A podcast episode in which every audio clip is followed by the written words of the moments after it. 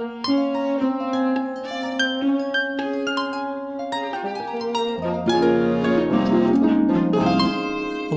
and welcome to the Soundweavers podcast. Soundweavers explores the trials and tribulations of small ensemble musicianship through conversations with leading performers and composers. In today's cast chat, we will be discussing three essential components of launching a new project. We hope you enjoy. Lovely and wonderful gentlefolk, welcome back to the Sound Weavers podcast. As always, I am your harping host, Dr. Rosanna Moore. Room is Dr. Blair Kerner. Hello, my dear. Hello. And below me is Dr. Adam Paul Caudle. How are you today, my dear? I'm doing well. Thank you, Rosie. How are you? Ah, not too shabby. So, today we wanted to talk about the essential components for developing a new project. Now, this is something that again, students or young professionals may have spoken about a little bit in school, but we feel that this is something that is kind of left to the wayside. And again, like starting a chamber group, is something that you kind of have to figure out yourselves. So we wanted to talk about three different aspects of putting together new projects articulating a vision and time frame using people as a resource or when to use people as a resource i should point out. And then finally planning and raising funds because nothing in this life is done for free. I'm going to pass you to blair to talk about our first aspect of this articulating a vision and the time frame thank you very much. So obviously when we're saying projects here this encompasses quite a few different things that you can potentially do. This might be a commissioning project. This might be an educational um, initiative that you might want to create like a festival or a workshop series. This might be even just simply a recital um, or it might be the grand project of starting your own chamber group. Um, either which way there's a few questions that you definitely want to ask yourself and any other people that you're collaborating with as well to clarify at the very get-go to make sure you understand you're all on the same page. So, I have three questions within my topic that I would like to highlight. First and foremost, what is the goal or purpose of this project? So, you need to articulate very clearly why. why are you doing this? What's the purpose? What's going to be the outcome of this particular project? Okay, is it going to be a recital? Wonderful. It does it stop there? Or will it be recorded to then be released for further or will it be at live streams? Um, and if it's released further is that going to be something that's just for you and your professional development or are you going to be heavily marketing it to other individuals? Commissionings same thing. How will this work? What's the goal of the commissioning? Is it just simply to commission a new piece for yourself or is there a purpose behind that commission a story that you want to tell a person you want to connect with etc write that down the second thing I would highlight, which goes into then the time frame a little bit as well, is what are your needs? So if you're developing a project, you're going to have lots of resources you're going to need to tap into. They could be people resources, which Rosie's going to talk about. They could be funding. They could be time. They could be items. So one of the things that um, Yarn Wire recently discussed is one of their high needs is the fact that they need space. They're a percussion and piano group that physically needs a space. There are not many other groups that would require that. Sure, they could just go to somebody's apartment. There needs to be a space, but they're much more flexible in that. Your needs also might be something along the lines of access to specific technology, access to individual people that you might want to connect with, etc.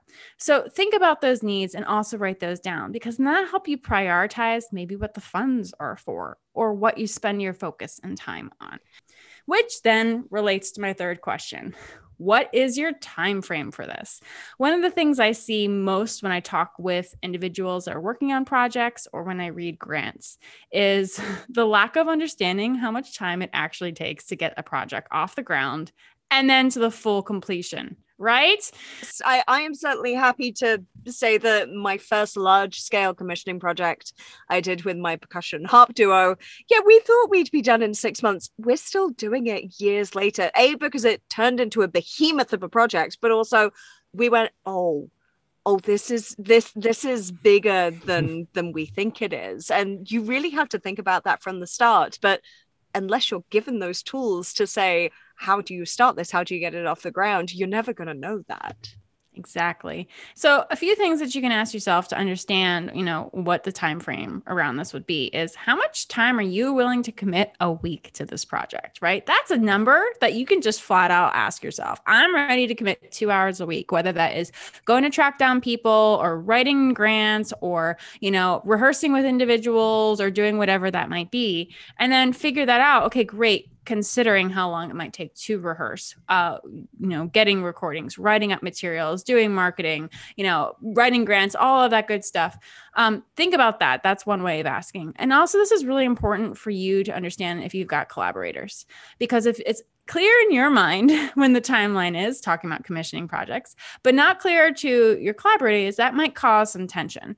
Um, so, one of those things is that if you're very clear at the get go that this piece needs to be commissioned by the end of six months, and that's not the type of style that the the writer normally composes in then they can put up their hand and go mm, i'm going to need more time which is something that actually rosie and i experienced with hats and heels and we gave that individual more time and we're glad that we did it because it actually resulted in a really great product yeah. but we were flexible in that space um, and we are able to you know build out a project well and strong by thinking about our time frame acknowledging it front up and then when willing being able to extend it a little bit acknowledging, of course, not every project will be able to be extended. So then that means you have to figure out from between now and the schedule recital date or the schedule uh, thing that you have to accomplish. Maybe it's a summer festival and summers are coming up. Um, then that means you really do need to consider what you need to get done from now until then. So a timeline will help you prioritize. What are the things that are absolutely needs and what are the things that are kind of wants? And one of the things I read recently, um, some someplace on Instagram, right, was um, an individual talking about, uh, you know, juggling all the things, and you will drop something when you're developing a project. Hands down, something will drop. But you need to know which of these things you're juggling is glass and which of these things are plastic. Which can you drop that will absolutely shatter, and which of these things will bounce back? So that's a question to ask yourself as you continue moving forward, thinking about your timeline and what needs to be prioritized. The next thing we're going to talk about, or I am going to talk about, is using people as a resource.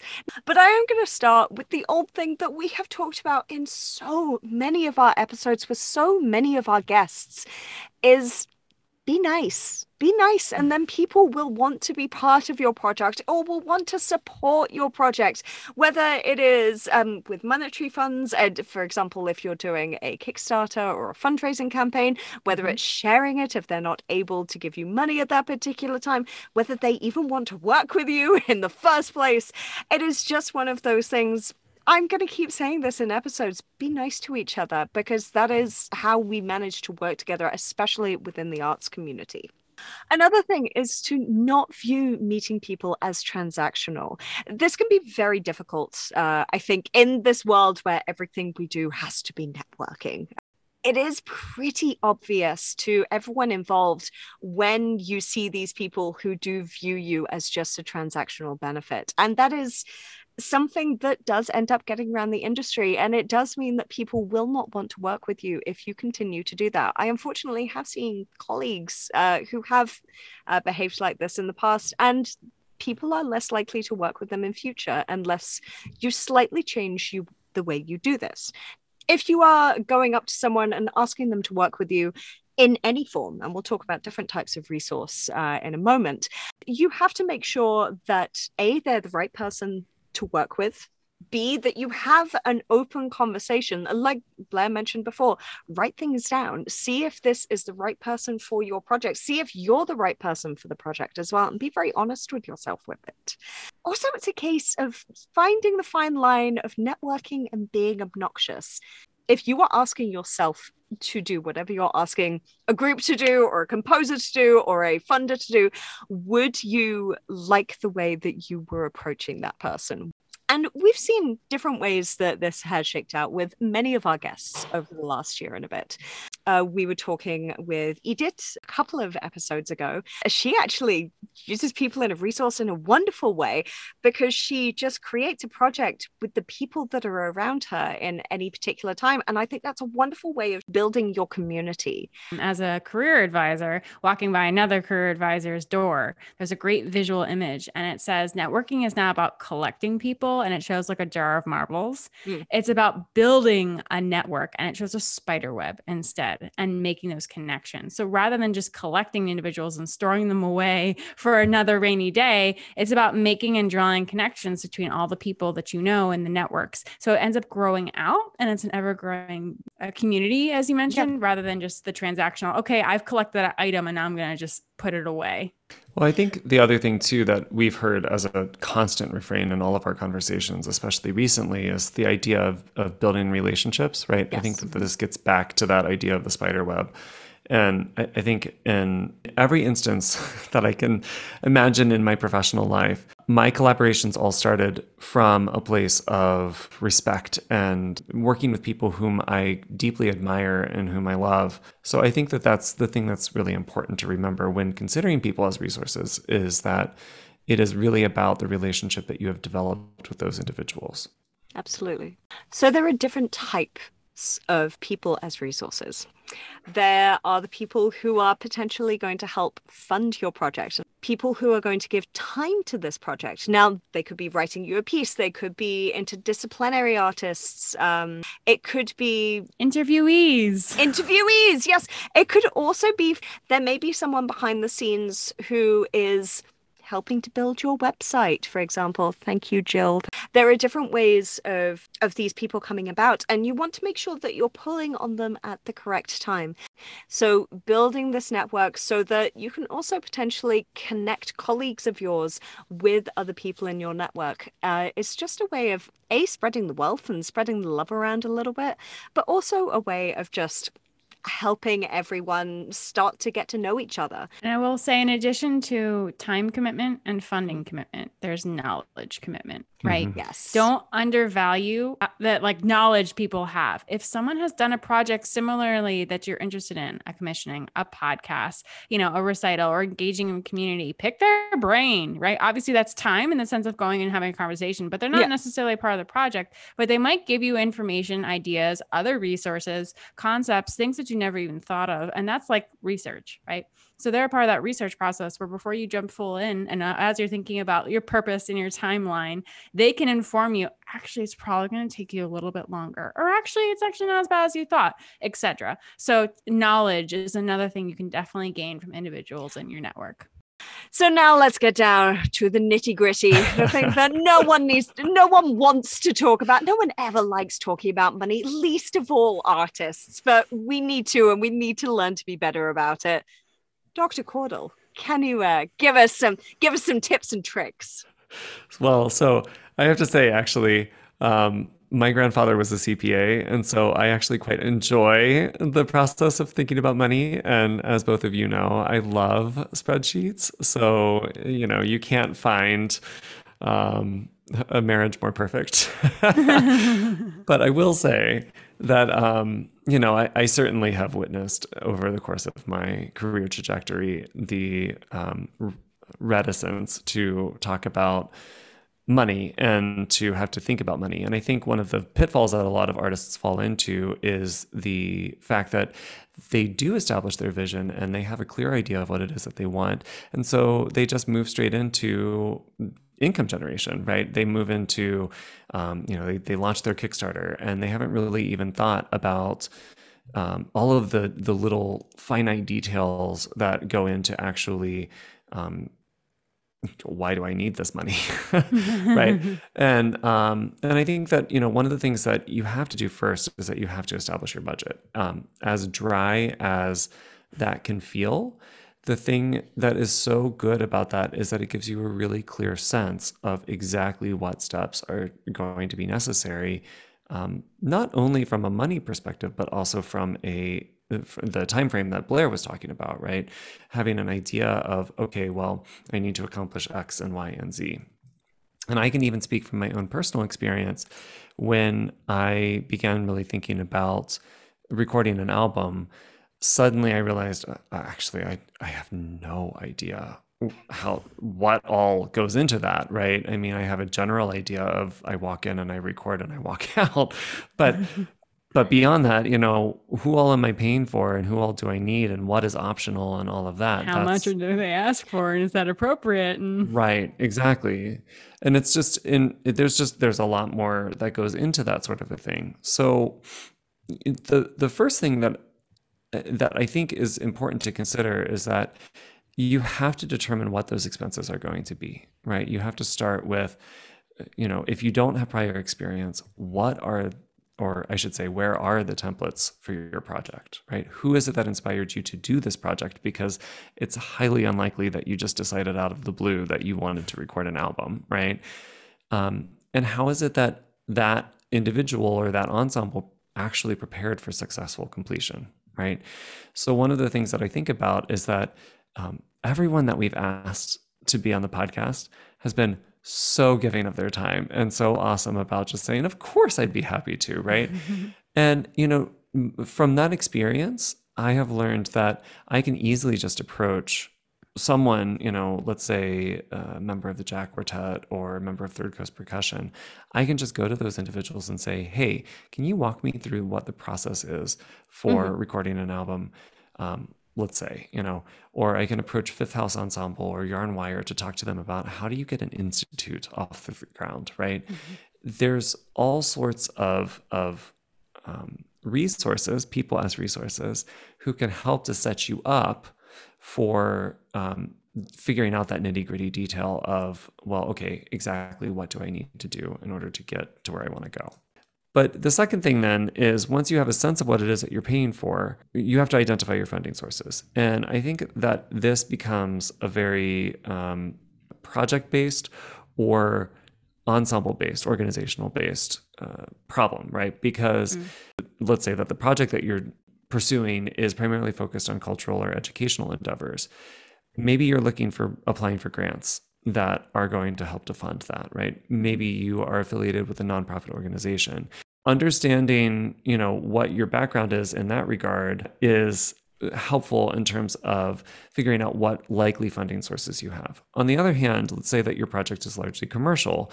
What you're hoping to do is you're hoping to record an album and sell it, right? This is not necessarily supposed to be an educational endeavor, but more of a self promotional experience, right?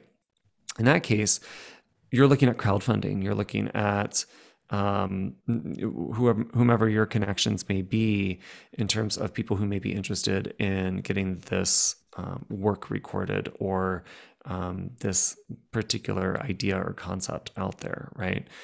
Who is your target audience, right? Who are the people who are going to benefit from this project?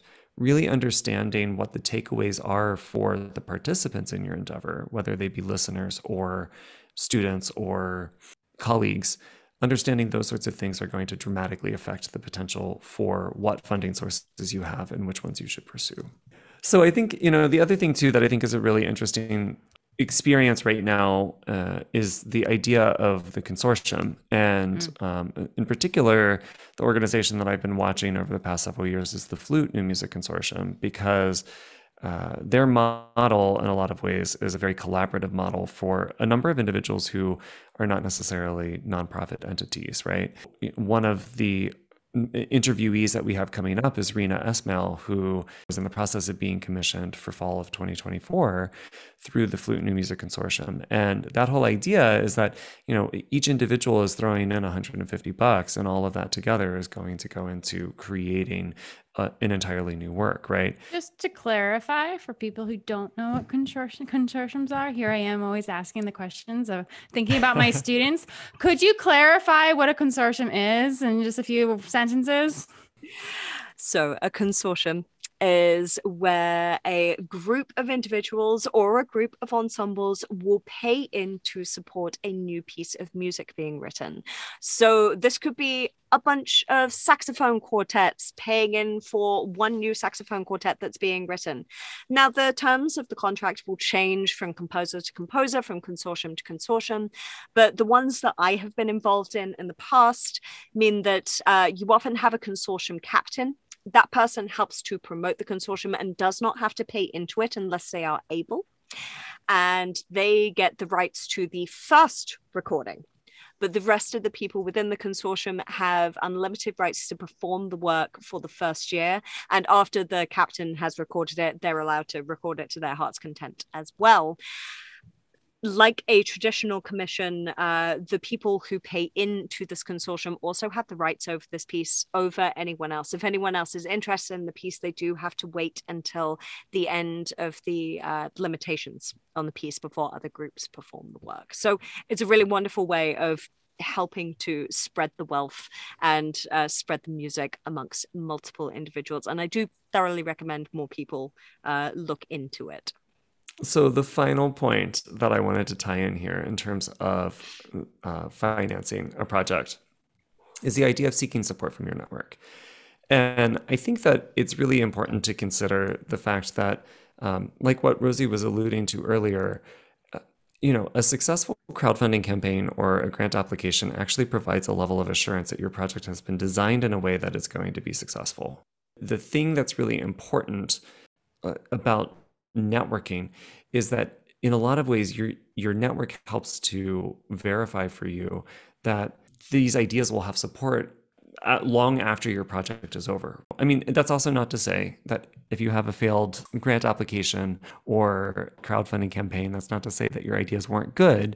It just means that necess- that maybe they need to be a little bit refined in order to fit the context that you're in, or, or you maybe you find the right connection. Right, or you have to find the right grant, right, mm-hmm. to understand that meaningful connections with colleagues are the key to launching and sustaining successful initiatives. The question that I ask uh, in this regard is who are the colleagues in your life that have similar goals to you? And what organizations or community members are envisioning similar outcomes? With that we are at the end of this what could be a far larger discussion. But we hope that this has given you just some ideas of some things to think about when trying to put together any project. We look forward to seeing you for cycle two where we have reena esmail the imani winds the Aquarelle Guitar Quartet, the Pacific Harp Project. So, a right smattering uh, group of individuals and ensembles that we hope that you enjoy listening to in the coming cycle.